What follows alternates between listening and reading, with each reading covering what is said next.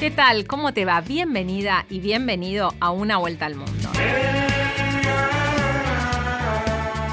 Como sabés, en este espacio analizamos las noticias internacionales más destacadas junto a nuestras radios asociadas, a Radio Francia Internacional, a Radio Nacional de España y a Radio Nacional de Paraguay.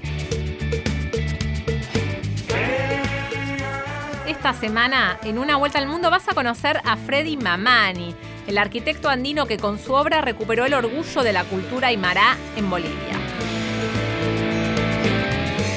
También Radio Francia Internacional analiza la importancia de la inmigración para el desarrollo de la economía europea.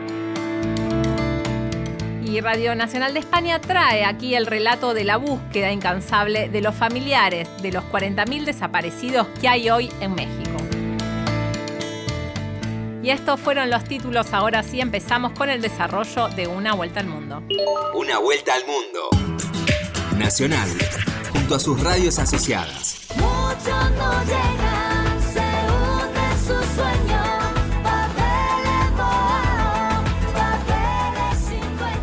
Europa sigue poniendo obstáculos a la migración y propone leyes que no siempre son acordes a la realidad. Sin embargo, el aporte de los extranjeros es un factor positivo para el desarrollo de las economías locales. Una Vuelta al Mundo. Nacional, junto a Radio Francia Internacional. A mediados de septiembre, y de manera sorpresiva, en una reunión con diputados de su organización política, el presidente Emmanuel Macron dijo: no tenemos derecho de no ver este tema de frente, en referencia a lo que considera son abusos en materia de asilo para los migrantes, oportunismo político, razón de Estado, para hablar de los migrantes, del trabajo que algunas organizaciones realizan precisamente con estas personas. Saludamos a Carlos Arbeláez, colombiano, miembro de la asociación Espero. Carlos, bienvenido a esta escala en París. Muchas gracias por la invitación. Carlos, ¿cómo nace la asociación Espero y cuál es su objetivo? Bueno, Espero nace en un contexto de lo que llamamos crisis migratoria, que fue en 2015, donde entonces esta idea se empezó a crear como una propuesta de soluciones a la llegada masiva de personas que venían en busca de protección internacional. Y al mismo tiempo pensábamos en el contexto de cambio climático que se venía hablando desde hace muchos años. Entonces creíamos que eran dos temas que se podían trabajar juntos. Y igual yo desde hace mucho tiempo estaba comprometido con la causa de los refugiados porque soy refugiado. Y con otros amigos entonces creamos esta asociación. En esa época encontramos un apicultor sirio precisamente que acaba de llegar y que tenía 20 años de experiencia en apicultura en Siria, que era formador. Entonces fue así como la idea nació de trabajar en un principio con la apicultura y formar personas refugiadas y demandantes de asilo a este material. El discurso del presidente Emmanuel Macron, al que hacíamos referencia en un principio, se produjo en un contexto muy particular. Señalábamos, es un año, por ejemplo, donde está registrando el menor número de migrantes que llegan, no solo en Francia, sino en general en Europa. ¿Usted considera que estas declaraciones parte de un cálculo meramente politiquero, si se puede decir así, que hay una razón de Estado, que es un llamado de atención del gobierno francés? Pues no soy un experto en temas de estrategia política, pero yo considero que, desde mi punto de vista, que es un debate necesario, pero que es un debate que no se puede hacer justamente para eso, para una estrategia política. Es un debate que se va a hacer muy abiertamente, incluyendo todos los actores de la sociedad, porque es un tema que concierne a todos. Entonces tenemos que invitar no solamente a los políticos, también tenemos que invitar a las personas que trabajan con la sociedad civil, asociaciones, empresas, colectividades territoriales. Tenemos que invitar también a los académicos, científicos que han estudiado muy bien el tema, porque un debate hecho entre personas que están, tal vez diría yo, un poco desconectadas de lo que sucede en el terreno y de lo que sucede con la realidad, con lo que vemos día a día, creo que sería un debate que podría prestarse para magullas o para estrategias políticas. Dice usted, no es un estratega político, pero tiene que convivir con decisiones políticas, sin duda alguna. Lo que llama la atención es que aquí en Francia particularmente se han sucedido una serie de leyes en materia de regulación de lo que son los flujos migratorios, pero da la impresión de que esas leyes fallan en lo fundamental, es decir, de cómo ayudar a integrar a esas gentes que de una u otra manera llegan a Francia, requiriendo precisamente un terreno para poder desarrollar nuevamente su vida.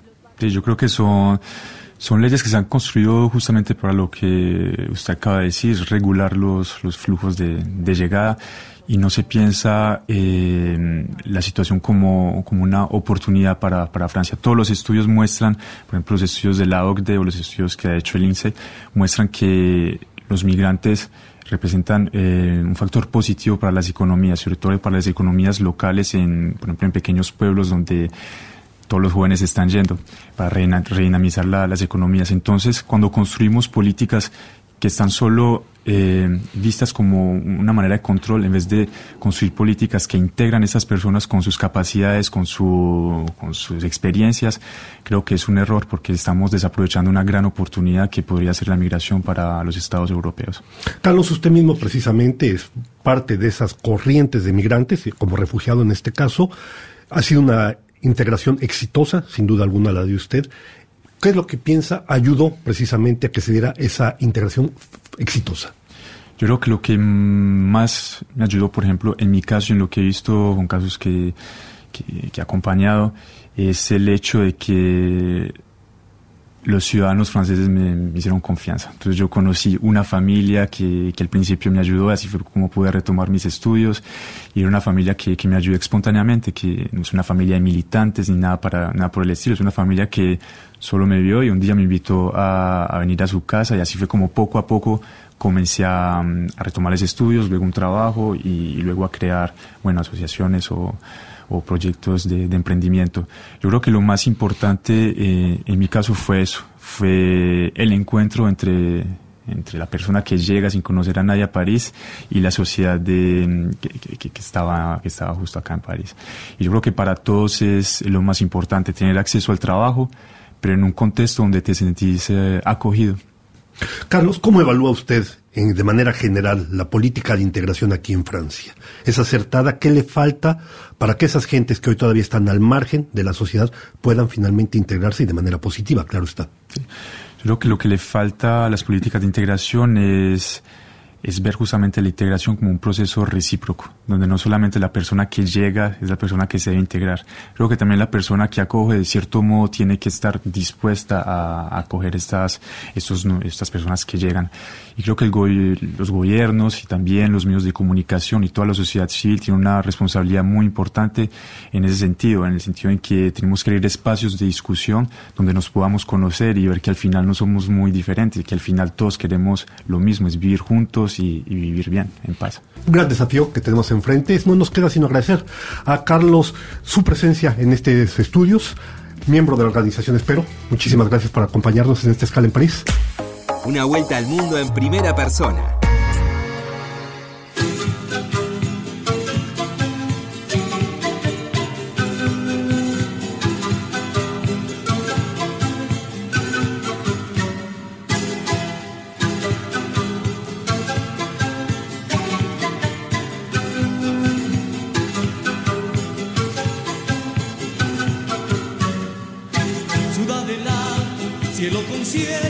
Mi corazón vive enamorado de ti, ciudad del lago, donde yo sueño tener mi vida junto a ti, ciudad del lago, cielo con cielo, mi corazón vive enamorado de ti. Freddy Mamani encarna la mayor novedad arquitectónica de Latinoamérica, porque con su obra recuperó el orgullo de la cultura aymara en Bolivia. Sus verdes, naranjas, azules, fucsias, también saturados, en construcciones cubiertas de espejos, transformó la cara monocromática de la ciudad del Alto, una ciudad joven que tiene 34 años en los suburbios de la capital de Bolivia, de La Paz, y que está a 4.000 metros sobre el nivel del mar. Su trabajo, el de Freddy Mamani, lo llevó a exponer en los últimos meses, por ejemplo, en el Museo Metropolitano de Arte de Nueva York, también en la Fundación Cartier de París, y su figura es rescatada por libros, documentales, también por varios medios de comunicación del mundo. Por ejemplo, el diario británico The Guardian dijo que, al igual que Gaudí en Barcelona o que Niemeyer en Brasilia, Freddy Mamani tiene la oportunidad de dar forma a la estética de toda una ciudad en Bolivia.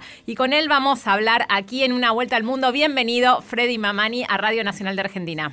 Bueno, la verdad muy contento de entrevistarme y pues agradecido por darme la oportunidad de hacer conocer pues mi arquitectura, ¿no? Muchas gracias a usted. Y en sus edificios mandan los dibujos geométricos, los colores vibrantes de toda una cultura aymara en Bolivia. ¿Cuál es la importancia del color en su obra? El color de la importancia en mis obras es pues dar un poco de color a una ciudad monocromática, como decías hace rato, y pues darle color y vida a través de mi arquitectura y pues rescatar también a través del color esos textiles ancestrales que existen en nuestras culturas, no solo de los aymaras, sino de todos los indígenas en Bolivia, en Latinoamérica.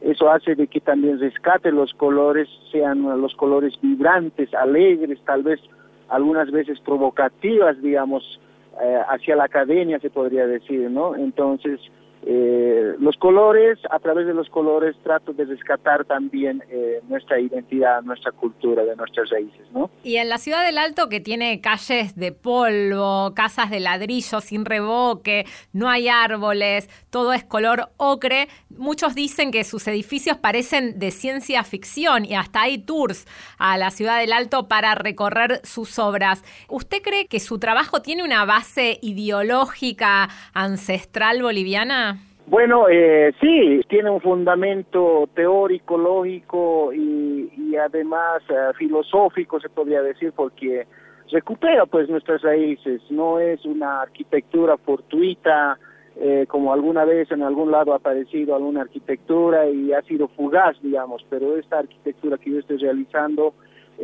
siempre ha sido con fundamento teórico, porque también he estudiado varias carreras civiles, entonces eso hace de que se plasme en obra y también mi experiencia, ¿no? Mi diario vivir desde niño hasta hoy ha hecho de que esta arquitectura sea un proceso de varios años y pues se transforme en una arquitectura que ha trascendido a nivel mundial y aparte de eso ha sido, digamos, un aporte a la cultura, a la identidad, al turismo más que todo en la Ciudad del Alto. El Alto ahora se conoce gracias a esta arquitectura como ciudad, ¿no? Porque antes se conocía como La Paz, ¿no? Y uno llegaba y pensaba que estaba llegando a La Paz, pero el aeropuerto está en la Ciudad del Alto y la Ciudad del Alto es una ciudad muy joven, apenas tiene 34 años, entonces eso hace diferencia, marca diferencia en su identidad a través de su arquitectura. Usted es un arquitecto y también es ingeniero civil joven, tiene 47 años, si no me equivoco.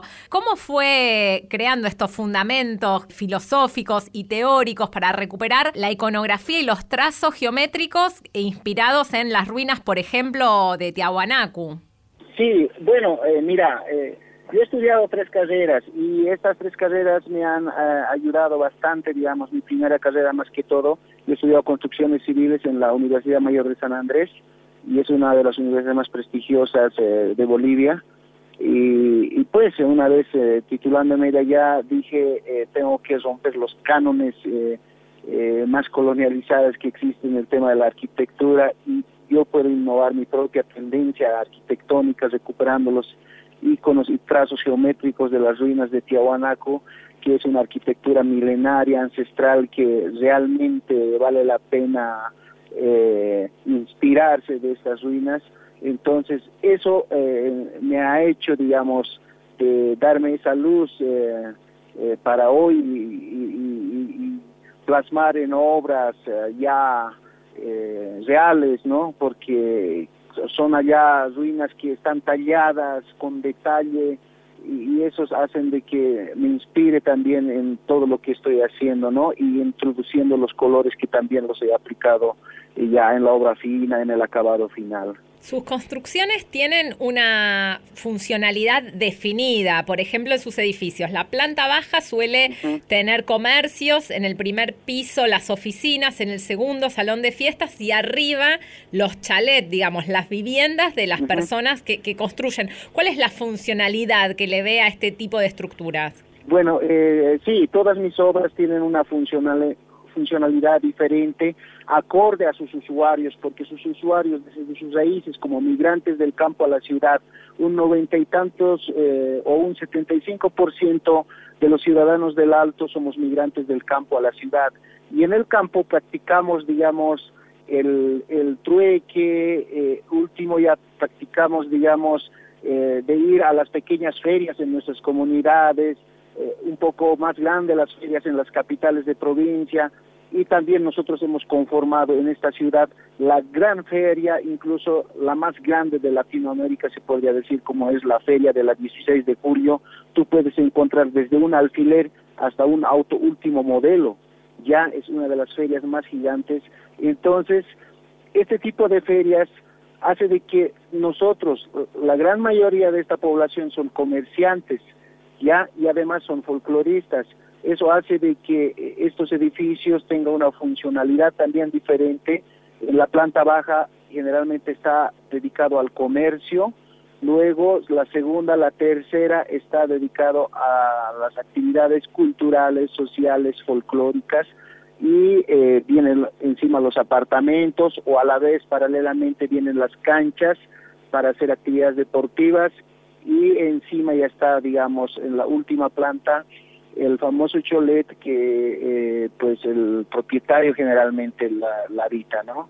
Entonces esa es la funcionalidad, y cumple una funcionalidad acorde al usuario. Y también su trabajo evidencia el crecimiento económico y social de todo Bolivia, porque usted su primera obra la inauguró en el año 2005 y de ahí se disparó su trabajo, ¿no? Ya tiene como más de 100 trabajos hechos en los últimos 15 años. Y algo muy interesante es que su trabajo evidencia el ascenso de una clase, como decía, migrante del campo que se fue a la ciudad y que se empoderó, ¿no?, de su propia cultura, y también evidencia que la gente que creció económicamente quiere seguir quedándose en ese barrio, porque por más que prosperó sigue viviendo ahí en el Alto. Nosotros somos una cultura muy respetuosa de dónde venimos, hacia dónde vamos, ¿no? Entonces, donde vamos, donde nos quedamos ahí, pues uno se compra su lotecito y construye ahí su propio edificio.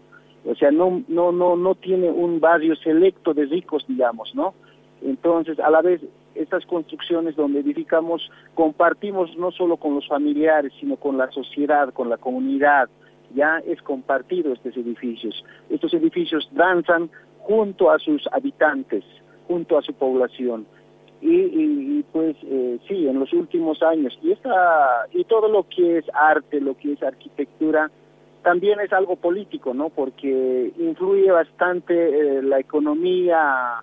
Y justamente cuando Evo Morales entra a hacer gobierno, pues también esta arquitectura empieza a lucir, a trascender, digamos, en el tema urbano.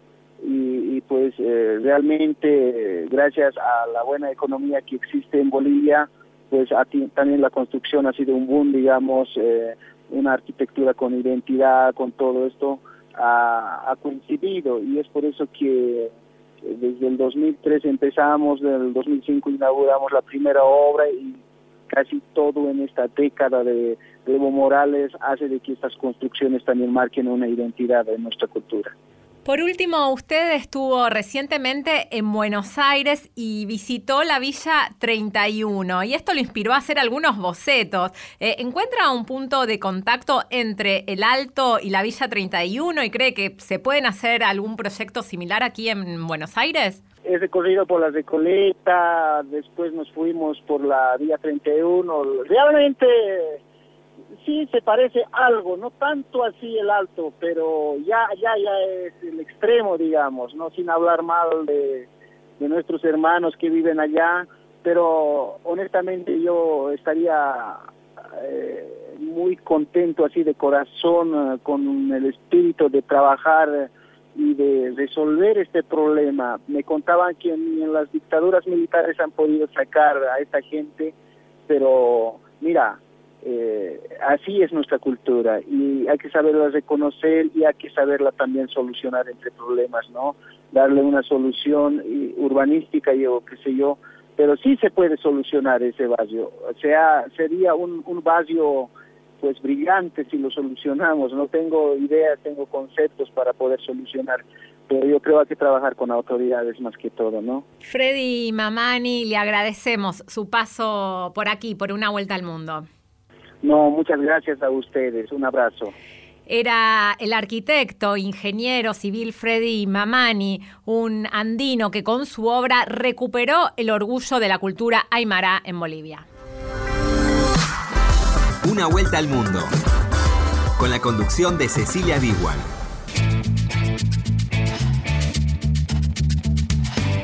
Seguimos acá en Una Vuelta al Mundo con Cristian Brennan en la producción y con Diego Rosato en la operación técnica. ¿Te querés comunicar con nosotros? Bueno, lo puedes hacer por el WhatsApp que tiene Radio Nacional, que es 011-6580-0870. Seguís en Una Vuelta al Mundo por Nacional.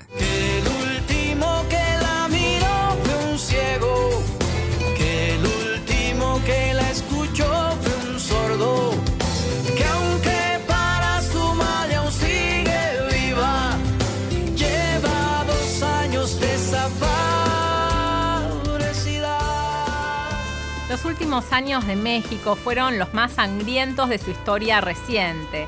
La violencia dejó más de 40.000 desaparecidos, 26.000 cadáveres sin identificar y unas 1.500 fosas comunes.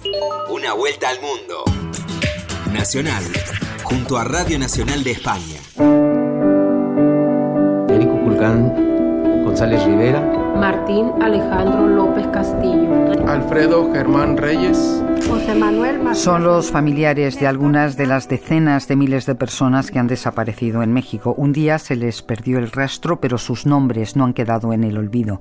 Se corean cada cierto tiempo en las calles del país, junto a fotografías y pancartas, y mientras se lanza al aire una pregunta que sigue sin respuesta a día de hoy.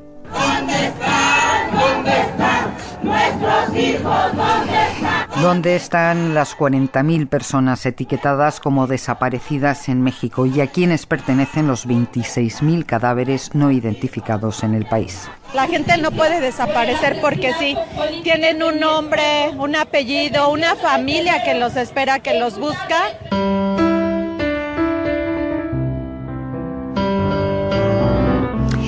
Y sí, son las familias las que han asumido la tarea de buscar a los desaparecidos. Han tenido que hacer de tripas corazón y superar un dolor que se les hacía insoportable. El dolor es tan grande, el dolor te doblega y la muerte se te hace envidiable. O quedarme en la casa a llorar, a taparme con las cobijas como lo hice en algún tiempo, o salir y agarrar valor y fuerza y salir a buscarla. Yo no puedo darme el lujo de estar acostada, de estar empastillándome, porque mi hija me necesita. Son algunas de las miles de mujeres que están removiendo cielo con tierra para localizar a sus hijas. No han pedido ayuda a las autoridades porque, como denuncia esta otra madre, la policía en esos casos se suele desentender. Cuando yo fui a la comandancia de policía, me dijeron, no pasa nada, señora, su hija de andar de fiesta, se debe haber ido con el novio, espera que llegue. Muchísimas, la mayoría no vuelven, pero las autoridades policiales miran para otro lado, entre otras, por una razón muy poderosa. Y hoy en día me queda claro de que la policía estaba involucrada, y no solamente con el de mi hijo, con la gran mayoría de los casos. Una acusación que repiten muchas de las familias de desaparecidos y que corrobora Humberto García, investigador. La crisis de desapariciones no se debe únicamente a falta de capacidades, sino a colaboración deliberada entre autoridades y grupos de crimen organizado. Narcotraficantes, bandas, delincuentes que están perfectamente al tanto de todo lo que ocurre en dependencias policiales. Yo pongo la denuncia y me empiezan a extorsionar. Me dicen que tengo que darles una cantidad cada semana.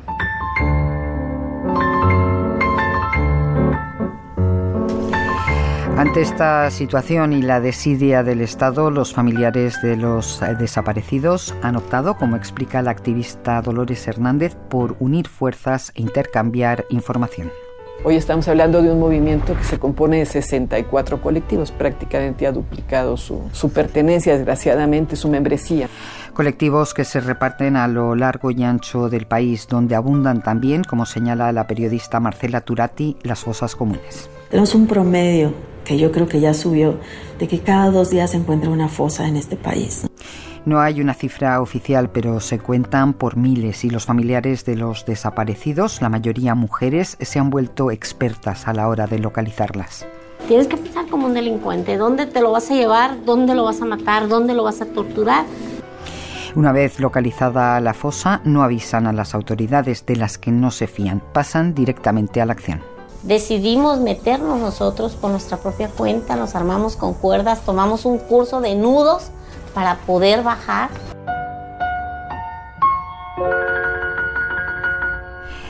A veces se encuentran restos, otras no, pero no desisten porque la duda a estos familiares les atormenta. En el momento a lo mejor que tú y yo estamos platicando, mi hija está siendo golpeada o mi hija está siendo abusada y no hay nadie que la ayude. ¿O dónde estará? ¿O lo estarán martirizando? ¿Lo estarán torturando? ¿Dónde estará? La misma pregunta que se corea casi a diario en las calles de México y a la que ha tenido que hacer frente el presidente López Obrador. Ha dado algunos pasos, como la llamada comisión de búsqueda, pero reconoce que responder a esa pregunta llevará tiempo. Porque no se puede de la noche a la mañana terminar con estas herencias de inseguridad y de violencia.